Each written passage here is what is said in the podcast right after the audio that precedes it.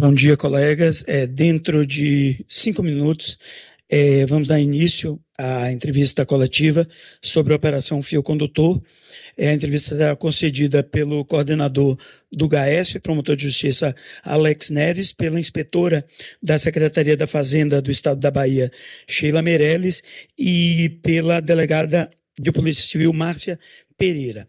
É, só para dar uma ideia da dinâmica, é, vai ser feita uma breve apresentação é, pelo promotor, pelo inspetor e pela delegada, é, com um balanço, e depois a gente vai abrir para perguntas, primeiramente dos presentes e depois dos que estão online, que podem encaminhar pelo chat, e aí eu faço a leitura. Só mais cinco minutos para ver se mais alguém chega e a gente dá início, tá bom? É, bom dia, pessoal. É, eu sou Gabriel Pinheiro, da assessoria de imprensa aqui do Ministério Público, e vamos dar início agora à coletiva sobre a Operação Fio Condutor. É, quem vai explicar como foi o, o, o, procedimento, o balanço da operação, é, será o coordenador do GAESP, o promotor de justiça Alex Neves, e também a inspetora da Secretaria da Fazenda do Estado da Bahia, Cefaz, doutora Sheila Meirelles, e as delegadas de Polícia Civil, na verdade, somente a delegada Márcia Pereira. É, doutora Aline Peixinho, que também participou das investigações, é, não, não está presente. Doutora Vanessa Rossi, que preside a investigação, está presente também. Caso algo se faça necessário, o doutor Alex entenda que precisa, ela pode também falar. É, depois que fizer a apresentação o promotor e as, a delegada e a inspetora, será aberto para perguntas, primeiramente de vocês aqui que estão presentes, e logo depois para quem está pelo chat, que vai poder mandar e a gente é, passa aqui. É, Dr. Alex Neves, coordenador do GAESF, pode dar início. É, bom dia a todos. É, como já anunciado por Gabriel, no dia de hoje foi deflagrada a Operação Fio Condutor, uma operação que é, cumpriu oito mandados de busca e apreensão em três prisões temporárias. Aqui na Bahia foram é, cumpridos três mandados de busca é, e um mandado de prisão. Em São Paulo, cinco buscas e duas prisões temporárias. Essa operação ela visa desarticular um esquema é, de sonegação tributária que já gerou um prejuízo para os cofres públicos é, aproximadamente, de aproximadamente 129 milhões de reais. A gente investiga através dessa operação cometimento de crimes de, de sonegação fiscal, lavagem de dinheiro, possíveis crimes falimentares, é, falsidades ideológicas, falsidade ideológica, falsidade material e também é, associação criminosa. A investigação ela abrange, acompanha a atividade de oito pessoas físicas e 16 empresas constituídas tanto no estado de São Paulo quanto no estado da Bahia. É, nós, a fraude foi inicialmente identificada pela inteligência fazendária, que posteriormente encaminhou a notícia crime para o Ministério Público, que aí já em força-tarefa, juntamente com a Polícia Civil do Estado, é, deu início às investigações na seara, na seara criminal. Nessas investigações, nós identificamos que é, a fraude inicialmente consistia na abertura de empresas fictícias no estado de São Paulo, através da, da constituição do, do, quadro societário valentes de pessoas fictícias, eh, sócios é, comumente conhecidos como laranjas. Essas empresas elas simulavam operações de venda de mercadoria aqui para empresas constituídas no estado da Bahia, com o único propósito de é, gerar, conceder créditos tributários para essas empresas. E, desse modo, sonegar é, o tributo devido para o Estado da Bahia. Em seguida, também identificamos que a fraude se expandia para outras atividades também, como a sucessão fraudulenta de empresas, é, deixa, essas, essas empresas, parte dessas empresas eram abandonadas e deixando um débito considerável aqui de tributos estaduais.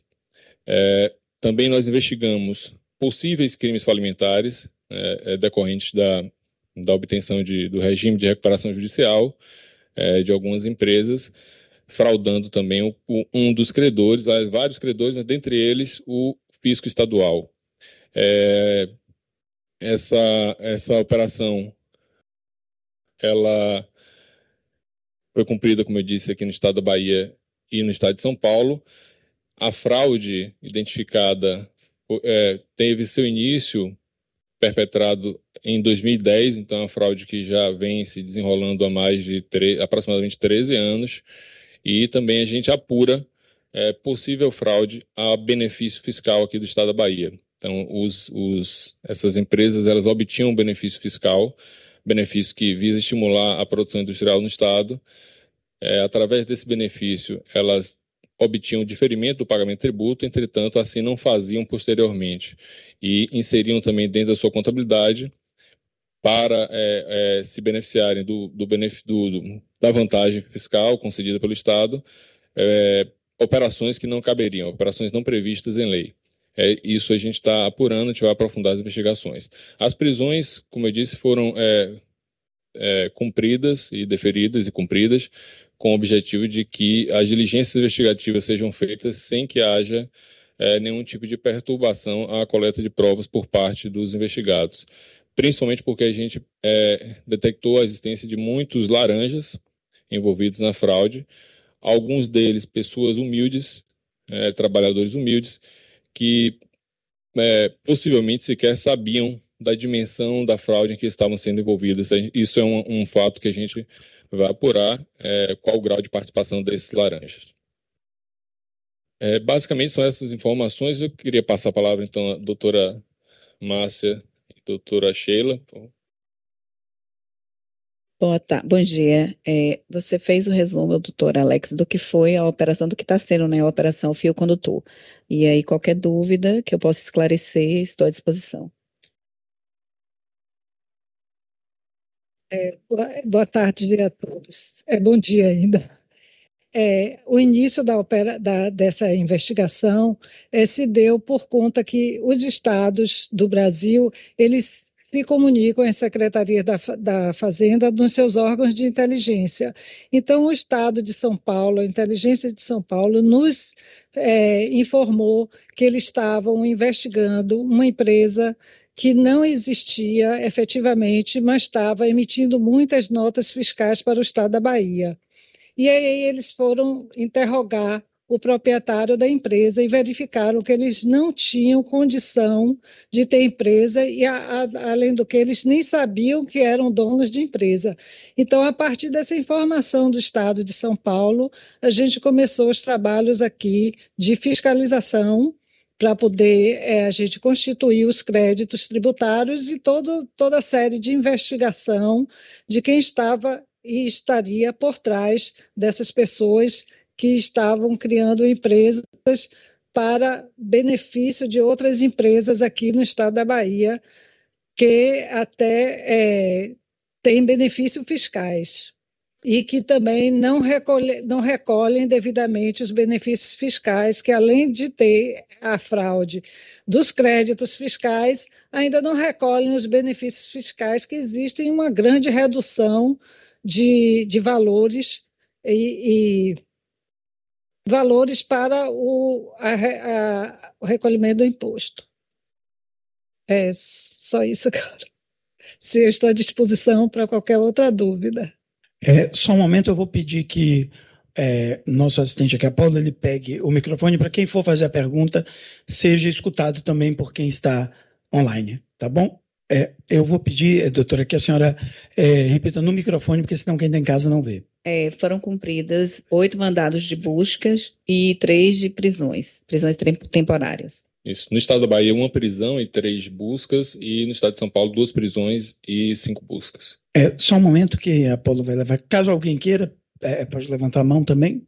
E aí ele leva depois o microfone. Em quais municípios, delegada? Nós tivemos aqui na Bahia o cumprimento na cidade de Camaçari. É, em São Paulo nós tivemos cumprimento na capital, na cidade de Cotia, Guarulhos. Dentre os presentes, mais alguém tem alguma pergunta ou já posso perguntar ao pessoal do chat? Eu gostaria de saber como vocês chegaram até esse esquema e há quanto tempo ele está sendo investigado. Eu vou passar para a doutora Sheila da Inteligência Fazendária, que ela explica com mais detalhe as questões, o início da, do encaminhamento administrativo mas só para consignar essa fraude, nós identificamos que essa fraude a gente tem até então é, desvendado que ela já é, se iniciou em 2010, a fraude tributária. Isso, é, se iniciou em 2010, a gente é, foi apurar a, a, informação desses créditos indevidos que vinham para a Bahia, para onde estavam vindo. Fizemos o levantamento, é, solicitamos a fiscalização desses débitos para apurar o, a, o imposto devido.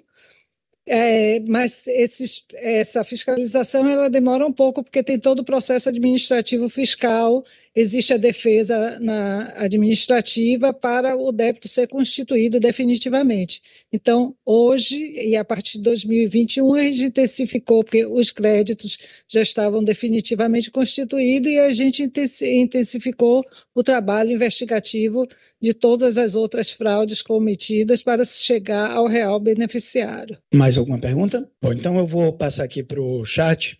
É, o Nicolas Melo, do Jornal Massa, ele pergunta qual era o ramo de atuação dessas empresas.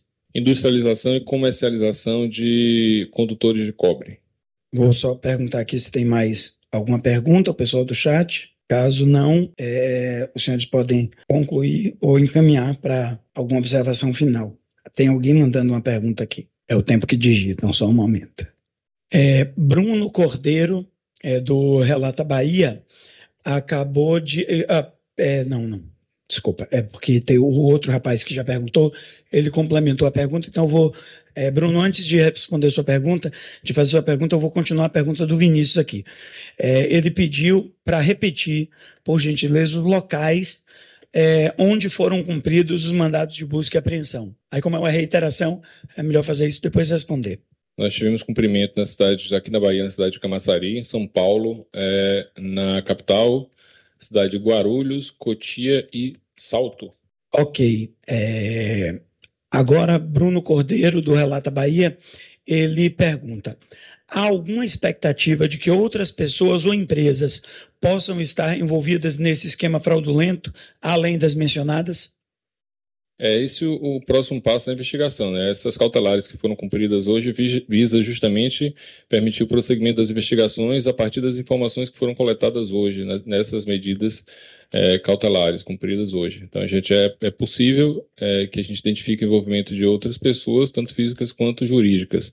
É importante só registrar que nós já pedimos judicialmente o bloqueio é, de bens dessas pessoas já identificadas com o propósito de é, assegurar o, a reparação, o ressarcimento ao erário público.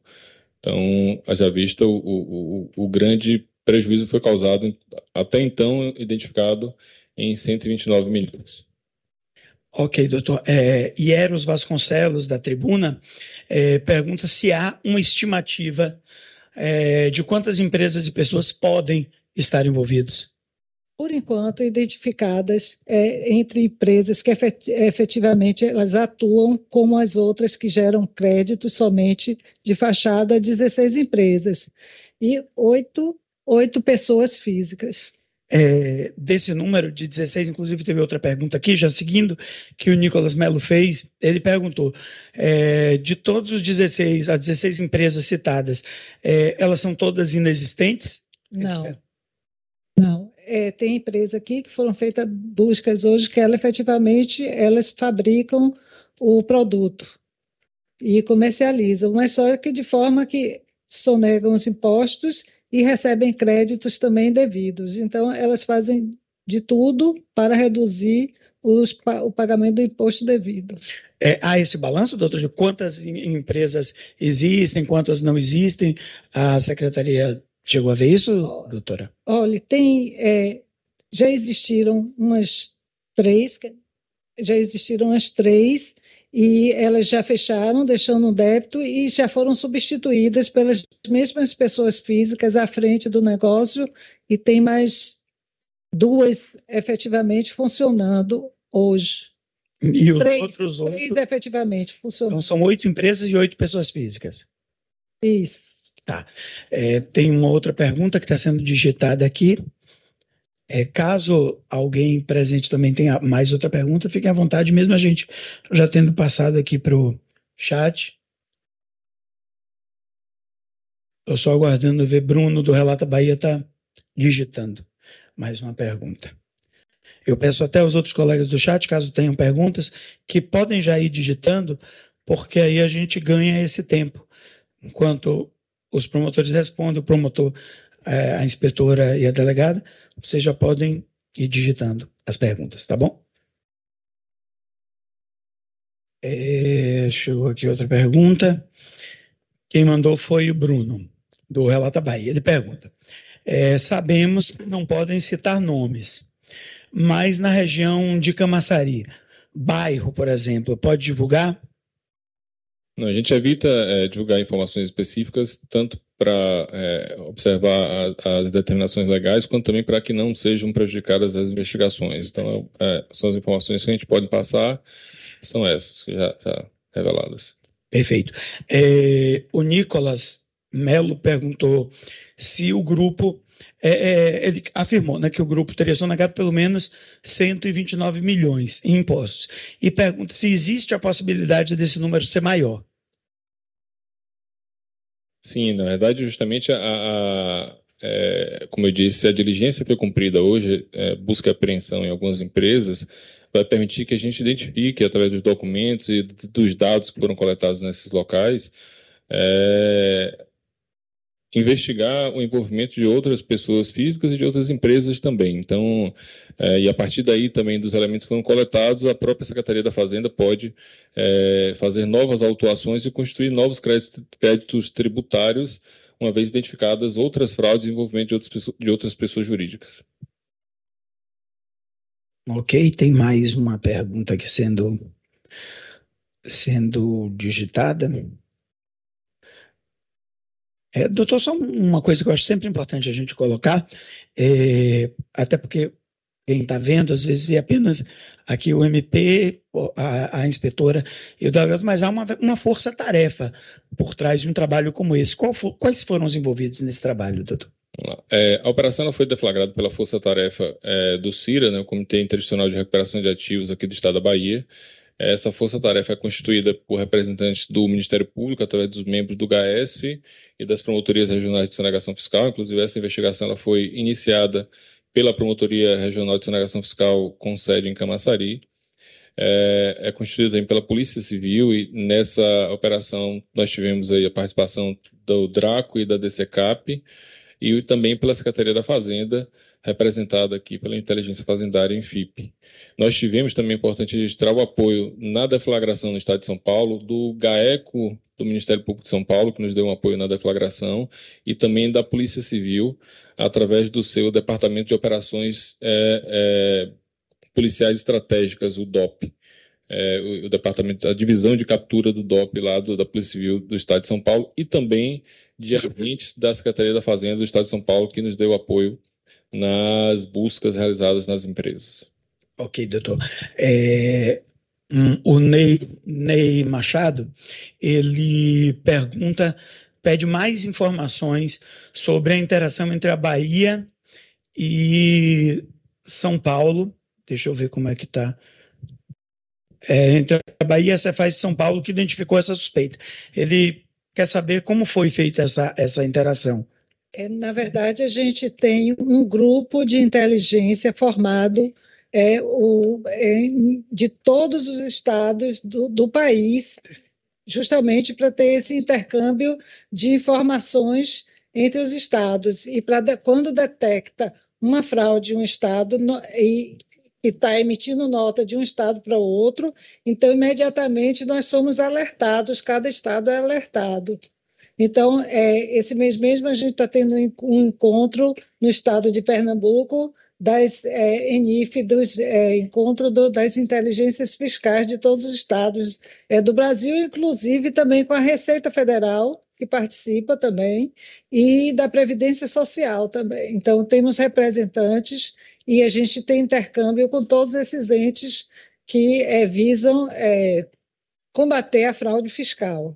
Ou seja, não é algo restrito a uma operação, é algo permanente que, inclusive, gera as operações. Isso é atuação permanente dos estados. Perfeito. É, tem mais aqui duas perguntas, e parece que estão digitando aqui uma terceira. É, Nicolas Melo pergunta qual a estimativa de pena para os envolvidos no esquema criminoso? Bom, é, como eu disse novamente, a, a, nós investigamos aí, além do crime de sonegação, crime tributário, crime de sonegação, investigamos é, o crime de lavagem de dinheiro, o crime de falsidade ideológica, falsidade documental, associação criminosa e também é, possíveis crimes parlamentares. É, isso pode resultar algo em torno de 50 anos de prisão, considerando as penas previstas, as penas em abstrato previstas para esses tipos penais. Mas claro que as circunstâncias é, é, em concreto que vão apontar o, o, total da pena, tanto que pode ser tanto para menos quanto para mais. Perfeito. É, Vinícius pergunta do Cana Rural se, além de, de, possivelmente serem obrigados a devolver a quantia sonegada, se as empresas podem ser é, obrigadas a parar de funcionar. E ele pergunta se continuam atuando diante das acusações e pergunta de uma forma mais geral quais seriam, então, as punições para essas empresas. Olha, normalmente não existe a punição de parar de funcionar, a não ser que ela não tenha mais recursos para funcionar, até porque as empresas geram empregos e a, gente, a intenção nossa não é, é, é parar o funcionamento de nenhuma empresa no estado da Bahia. A intenção é que elas se regularizem. Então, esse trabalho é feito para que elas se regularizem, paguem seus impostos normais, tenham uma concorrência leal para quem recolhe normalmente seus tributos e que o Estado cresça. É para regularizar a empresa e recuperar os ativos, não é isso? Só, me perdoe, só complementando, Gabriel, justamente a, a, a atuação da força-tarefa é para interromper o esquema fraudulento. Então, se nós atuamos no sentido de interromper o esquema fraudulento perpetrado pelas, por essas empresas. Então, evidentemente, é, se elas se regularizarem, é, se adequarem, tiverem os quadros sociais devidamente regularizados, é, cessarem a atividade ilícita e pagarem a sua dívida com o Estado, é, não é a intenção da a força-tarefa é, interferir na atividade produtiva, atividade econômica, mas interferir na atividade criminosa. Eu acho que eles talvez tenham feito essa pergunta, porque é, é, a doutora Sheila falou que algumas empresas fecham e abrem de novo. É até bom esclarecer que, na verdade, isso é um estratagema que eles usam, não é uma punição, não é isso, doutora? Isso não é uma punição. Normalmente eles fecham porque eles deixam débito em nome de pessoas laranjas que não têm condição de fazer esse pagamento do imposto, então eles normalmente usam dessa estratégia de fechar, deixar o débito e aí fica difícil da gente recuperar e aí abrem outras empresas em nome de pessoas que nem sabem que estão sendo usadas. Perfeito. Tem aqui uma última pergunta, que é, inclusive, bem conclusiva, e aí eu vou fazer essa pergunta, caso é, o senhor e as, as, senhoras queiram fazer alguma conclusão após a pergunta, já podem dar seguimento também. É, parece que tem outra sendo vindo aqui. É, a pergunta foi: se existe um prazo estimado para a conclusão da investigação e a apresentação de acusações formais contra os envolvidos, é, é, formulação de denúncia, enfim. Nós seguimos os, é, observamos os prazos legais previstos no processo penal, devidamente. É só importante consignar que as prisões que foram cumpridas é, são prisões temporárias, inicialmente com prazo previsto de cinco dias. Né? É, esse é o, é o, prazo que a gente é, observa neste momento em relação às diligências que foram cumpridas hoje. Mas, evidentemente, é uma investigação é, sobre uma fraude extremamente complexa, uma fraude estruturada e que de uma atividade que já perdura por muitos anos. Isso exige, com certeza, o aprofundamento de todas as, é, é as diligências, inclusive a análise do material que foi coletado no dia de hoje. Perfeito. E aqui uma última pergunta do Nicolas: se os 129 milhões eh, foram sonegados ao longo dos últimos 10 anos ou se os dados são recentes? Dos últimos 10 anos. Ao longo dos últimos 10 anos. Então, mais alguma pergunta daqui da, da, da plateia? Não? Então, eh, devolvo para doutor Alex para. Pronto, pode falar. Meu microfone aqui.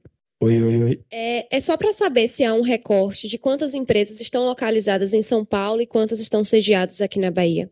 Essa, essa, é uma pergunta que, na verdade, é justamente o objeto de nossa investigação. Porque o que acontece? Há, dentro do esquema criminoso, há uma estratégia de transferência de endereços.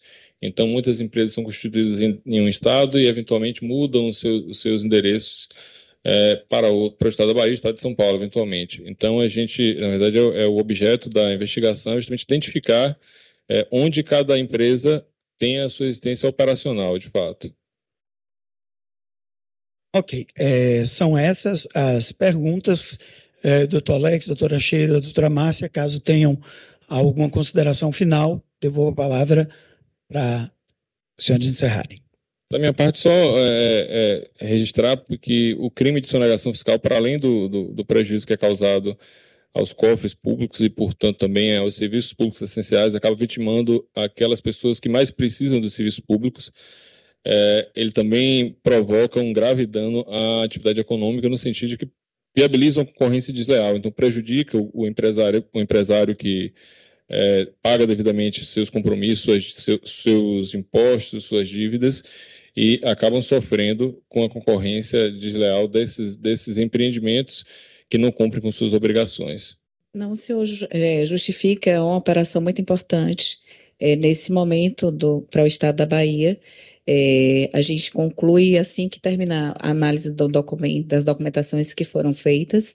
A gente pretende concluir o mais rápido possível para que a gente continue efetivamente nessa força-tarefa que é muito importante para o Estado da Bahia. Agradeço a cobertura da imprensa e a Polícia Civil está sempre à disposição. Também encerro a participação da imprensa, que é muito importante para que o povo tome ciência do que representa os impostos que eles normalmente eles pagam quando compram qualquer mercadoria ou qualquer prestação de serviço são cobrados. Então, quem paga somos nós, a população, o povo. Então, eles têm que estar ciente do que, é que acontece de errado e exigir seu documento fiscal. Ok, obrigado, é, doutor Alex Neves, coordenador do GAESF, é, doutora Márcia Pereira, delegada de Polícia Civil, e doutora Sheila Meirelles, inspetora da Cefaz. Só para quem está participando, é, saber, caso vocês queiram maiores informações, vocês podem acessar o nosso site, onde tem uma matéria no destaque com os dados, e podem também entrar em contato com a gente pelo e-mail imprensa.mpba.mp.br, que a gente faz todos os esclarecimentos. Obrigado pela presença, foi um prazer.